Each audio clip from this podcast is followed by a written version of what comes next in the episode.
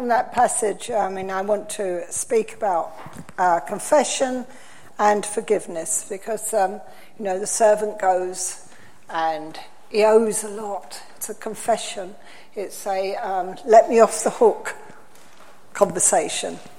And that's what confession is it's a let me off the hook.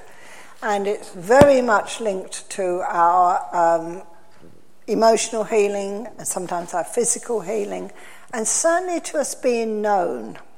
You know, I was talking about earlier the um, little group I joined. It was four women, and we met every week. We had children under school age, and they crawled around and played, and generally, but we just met. We every week we asked God to um, teach us how to hear Him. And we would uh, worship, not necessarily sung worship. None of us could play a guitar or anything. Sometimes we played, in those days, it was tapes, not CDs.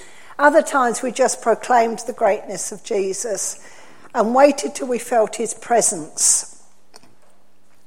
And the consequence of His presence was such that we found ourselves, I don't think we'd have known words like confessing our sin, we found ourselves being honest to each other and saying things like, Oh God, I'm really sorry. I got my husband to lie and tell my mother I was out last night when I was watching television and didn't want to talk to her. Oh God, I'm really sorry. I've been horrible to the children. Oh God, I'm really sorry. I lied about the price of the shoes. Um, all of this um, coming before God, but being um, intimate with each other.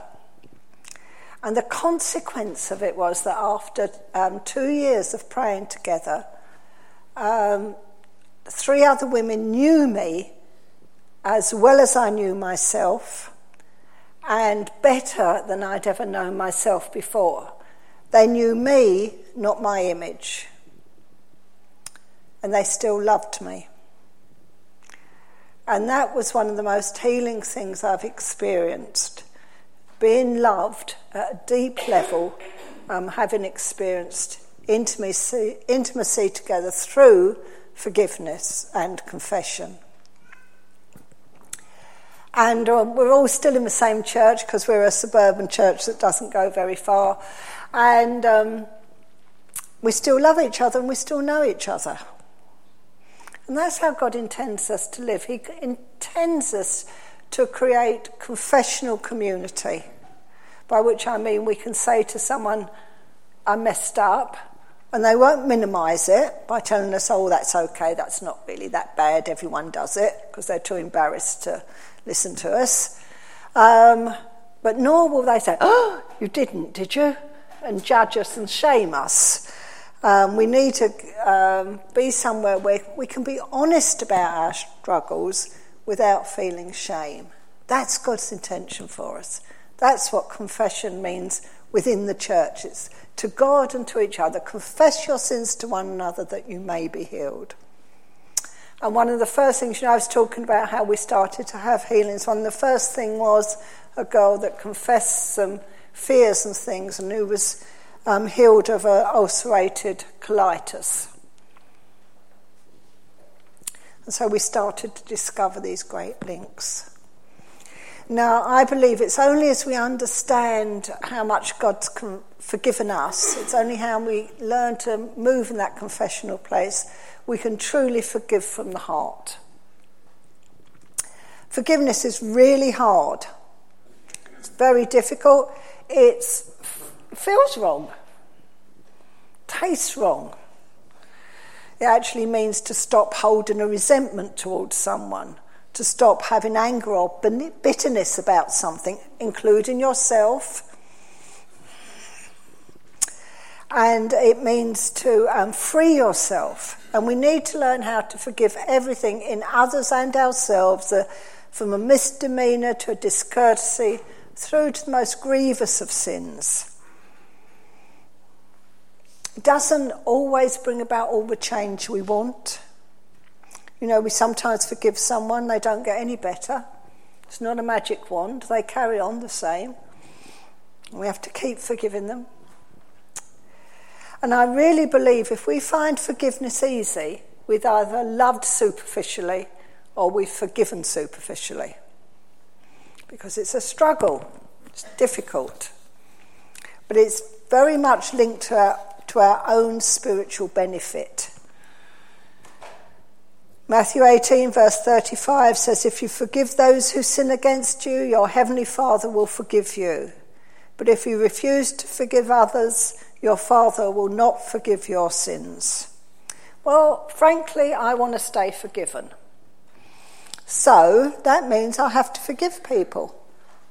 If I want to stay in that place of knowing um, God's forgiveness towards me, living in that stream of forgiveness, living in that intimate place with Him, then I have to forgive others. And so for me, one of my main motives is I focus on all that Christ has done for me and ask the Holy Spirit to help me. The other uh, spiritual aspect of forgiveness is that it protects us. In the um, 2 Corinthians, uh, Paul writes to the church there, and they've had a church issue, someone's been put out of the church and Paul is encouraging them now to stop punishing the person and forgive them. And he says, The fact is, I'm joining in with your forgiveness as Christ is with us, guiding us. After all, we don't want to unwittingly give Satan an opening for yet more mischief. We are not oblivious to his sly ways. When we don't forgive, Satan gets in much like an injured soldier um, lying in the desert, wounded, and all the flies come along and infest that wound. That's the enemy. He hasn't necessarily caused the wound, he'll infest it. When we forgive, it's like a healing balm. The blood of Jesus cover, covers it so the enemy passes over, covers the wound. No landing place for the enemy. Forgiving others has got endless um, health benefits I won't go into now, but it, it's all to do with um, us not having to hold on to anger and bitterness. When we don't hold on to them, when we forgive, it changes the way our hormones works, and that releases healing. What it also does is give us a future. Unless we break the cycle, we remain stuck in the past and we're bound to the people we cannot forgive. We're held in their grip. We're imprisoned in that past place. They live in our heads. People we don't forgive live in our heads. Uninvited, non paying lodgers. And the way to get them to leave is to forgive. You know, there's a saying, um, you took my yesterdays, you're not having my tomorrows. That's what forgiveness does. A friend of mine um, had been teaching on forgiveness. He'd driven about three years to get to this place. It was large meeting, three or four hundred people. He'd spoken on forgiveness. He'd ministered to a lot of people. It was midnight. He knew he had a three hour journey home. He's just about to get in the car, and this woman comes up to him and says, How dare you? How dare you speak about forgiveness? If you'd had a life like mine, you wouldn't be talking about it. I was abused by my father and by my brother. Do you think I'm going to forgive them? And he just asked the Holy Spirit to help him and found himself, found himself saying to her, Unless you do, they will be in your bed with you again tonight. Because she relived it and relived it. Of course, we don't feel like forgiving. I forgive with my will to begin with. I try to forgive immediately with my will, and I ask God to make it reality in my heart. I once forgave someone every day for a year until I knew that that sort of finally had come that I had a clean heart towards that person. It's not easy. And what about Peter in our story? Well, I was teaching on forgiveness in Egypt and teaching on the need to continually forgive someone, and maybe it was this um, same person kept doing it to you, had to keep forgiving them. And this man came up to me, this young man, and he explained how this was impossible if you lived in Egypt.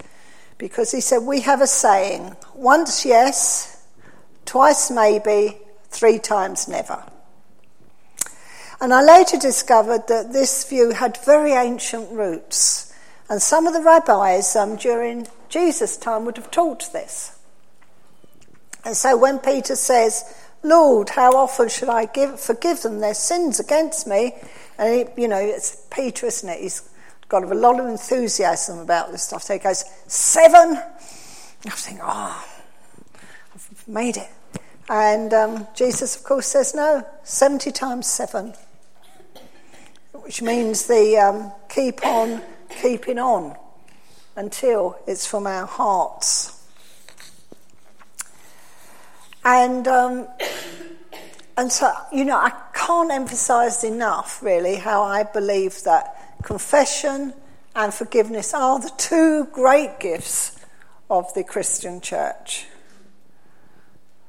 They, they is what um, the trans, these are our tools or our passports to a transforming love of uh, really knowing how to walk with Christ and to an intimate relationship with Him.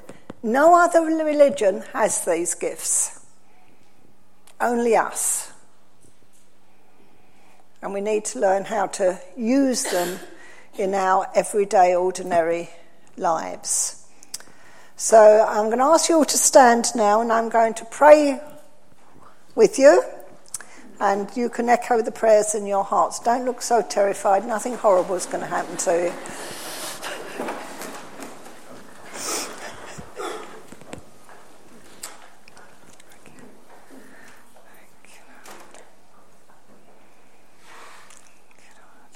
Now, confession isn't just about what we've done wrong.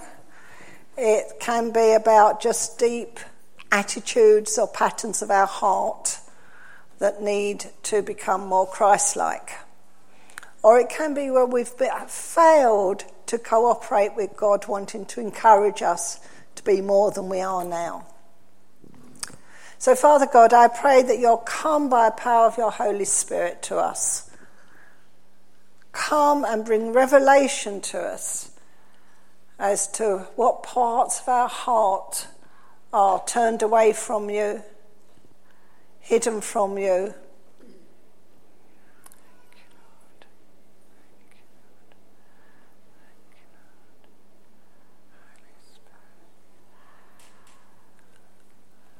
And we want to confess our failure to allow you to call us up and out and into the bigness of life you have for us.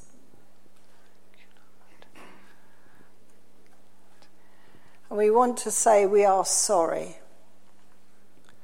We're sorry for our failures. We're sorry for our attitudes. And we're sorry for the things we've done wrong.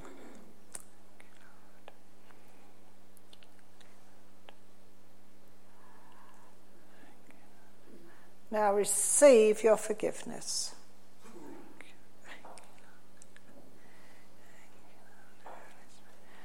Receive your forgiveness into the depths of your heart.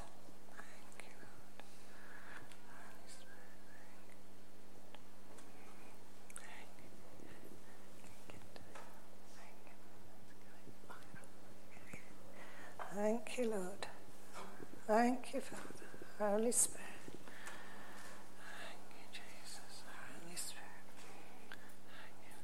Now, with your wills, choose to agree with God that you are a forgiven person. It's an act of your will. You may not feel forgiven.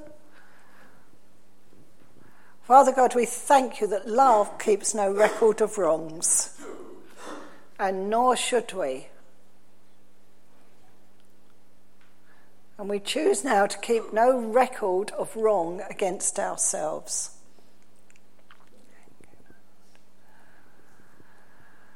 So, Father, help us to step into that stream of forgiveness. Continue to reveal your love to us. We confess our reluctance to forgive. We confess our feelings and fear. But with our will, wills, we now choose to forgive. It may help to just hold in your hands those people like clenched or those things that you want to forgive. That's it. Just close your hands. That's it. And then as I pray this, you open your hands and release these people to God. Okay. Lord Jesus, I forgive. Now name the people you want to forgive. May only be, be a beginning, may not be complete. Then, just as an act of commitment, open your hands and release them to God. That's it. Well done.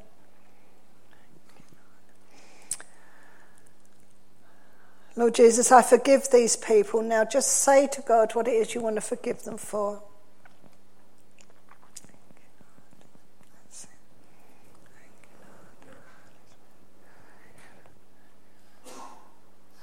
And I pray now, Father God, you will come and unbind your children from the effects of sin against them.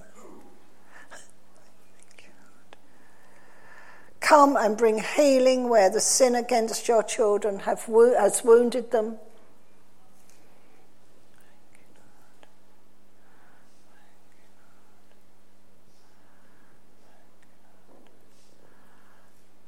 And we choose, Father, with the eyes of our heart to see those sins against us going to you on the cross. Our wounds being healed by your precious blood and the balm, the Holy Spirit. Thank you, Father, for now for that oil that is settling on some wounds here right now. Thank you for that oil of your Holy Spirit coming to bring balm on those wounds. And I ask, Father God, for freedom for your children. You'll loose them from the consequences of their own sin and the sin against them into a glorious new intimate freedom. Thank you, Father. Amen.